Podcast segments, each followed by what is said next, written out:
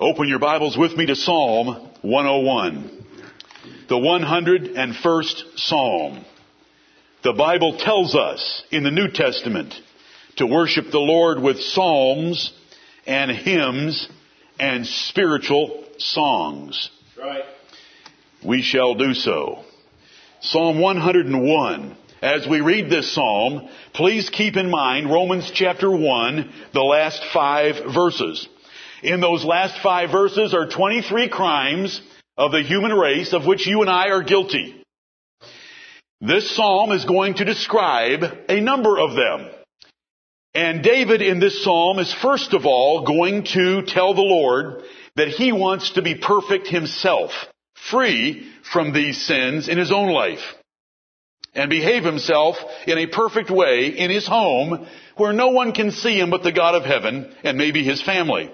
Then, in verses 3 through 8, David is going to say that he cannot stand any friends, even servants, or anyone in his life that commits those 23 crimes. So David in this psalm, it is a very good cross-reference to the last five verses of Romans 1, is going to teach his personal commitment to holiness, and he's going to teach his separation and his commitment to be separated from anyone that does those 23 things in Romans chapter 1. Let me remind you of how the passage concludes in Romans 1. Who, knowing the judgment of God, that such things are worthy of death, not only do the same, but have pleasure in them that do them. The Lord is going to get us on a couple of counts in the 32nd verse. Not only have we done those sins presumptuously and rebelliously, but we have also taken pleasure in friends and entertainment that promote those things. Keep that in mind as we read Psalm 101. Stand with me together to honor the God of heaven and His precious word that He has inspired for us. Together in unison. I will sing of mercy and judgment. Unto thee, O Lord, will I sing. I will behave myself wisely in a perfect way. O when wilt thou come unto me? I will walk within my house with a perfect heart. I will set no wicked thing before mine eyes. I hate the work of them that turn aside. It shall not cleave to me. A froward heart shall depart from me. I will not know a wicked person. Whoso privily slandereth his neighbor, him will I cut off. Him that hath an high look and a proud heart will not I suffer. Mine eyes shall be upon the faithful of the land, that they may dwell with me. He that walketh in a perfect way, he shall serve me. He that worketh deceit shall not dwell within my house. He that telleth lies shall not tarry in my sight. I will early destroy all the wicked of the land that I may cut off all wicked doers from the city of the Lord. Amen and amen. You may be seated. Thank you, blessed God, for such words Amen. from the heart of the sweet psalmist of Israel. In the first verse, David said he would sing of both God's mercy and God's judgment because they go together. Right. Rejoice in trembling. The only reason you can rejoice in trembling is to know that there's mercy with the Lord for the forgiveness of sins. In the second verse, there are three sentences. The first sentence and the third sentence are very similar. I will behave myself wisely in a perfect way. I will walk within my house with a perfect heart. When we are away from everyone else in the privacy of our own homes, we tend to let our hair down.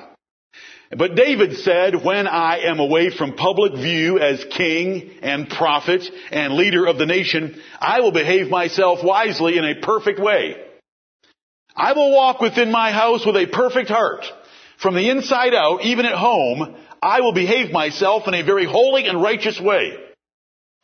In between, he calls upon God for a blessing that is dependent upon the first and third sentences.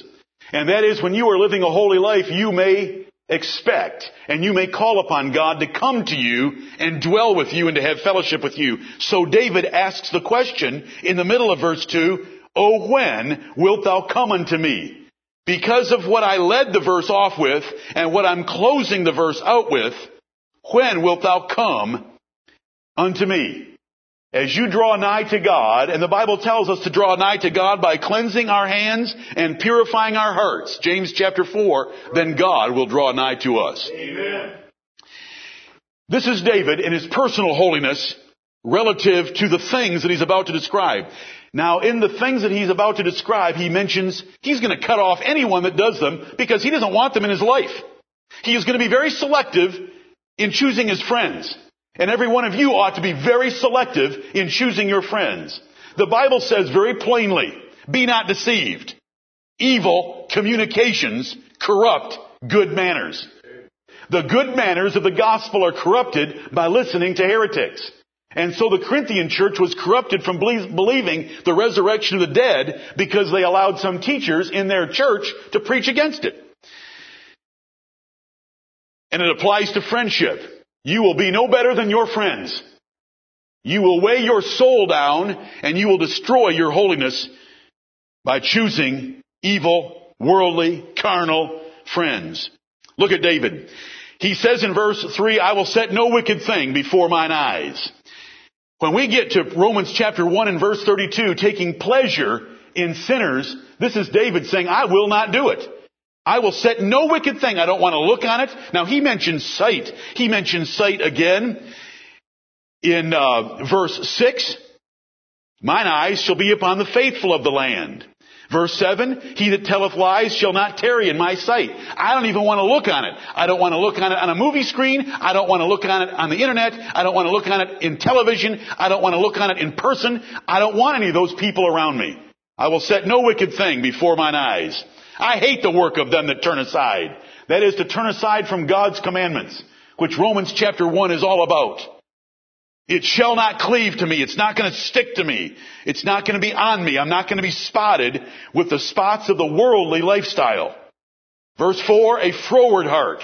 That is an obnoxious, naughty, evil, wicked, perverse heart shall depart from me. When we get to Romans 1, you're going to hear words like malignity. You haven't used it in a sentence this past week. You're going to read about maliciousness. You're going to read about despiteful. These are words that can be described in the Old Testament by the word froward. A froward heart is a malignant heart. It's a malicious heart. It's a despiteful person. It's one of hatred. A froward heart shall depart from me. I don't want them around me. I want gentle, kind, faithful, fair, just people around me. I will not know a wicked person. Isn't that wonderful? What a cross reference for Romans chapter 1. Because wickedness is the third of the 23 indictments. I will not know a wicked person. This is David fulfilling the verses the way we want to fulfill them after we hear today's preaching. Verse 5, whoso privily slandereth his neighbor. Someone that goes around and talks evil to put down and detract from another person. Whoso does that, him will I cut off. David would not listen to anyone trying to run down, despise, or detract from the character of another person. Get out of my sight. You stinking, little dirty, whispering, slandering person. Why don't you say something good about people? Why is your soul so full of evil that you have to spill evil about another person? Whoso privily slandereth his neighbor, him will I cut off. Him that hath an high look and a proud heart will not I suffer. I will not put up with somebody that's proud and arrogant. Verse 6, mine eyes shall be upon the faithful of the land. I'm gonna, I will set no wicked thing before mine eyes. I don't want to see a wicked man. I don't want to see his wicked actions. I don't want to watch it on television. I don't want to see it. Mine eyes shall be upon the faithful of the land. I am looking for good men. And when I find them, I want them around me. that they may dwell with me. Look at what he's saying. I want to see good men and I want them to be my friends. In fact, I want them to be my servants, my employees. Everybody that works for me had better be righteous, godly, and faithful because he goes on to say in that sixth verse, He that walketh in a perfect way, he shall serve me. That's who I want working for me. This is David. He hated sin himself and he hated sinners. He didn't want them around him.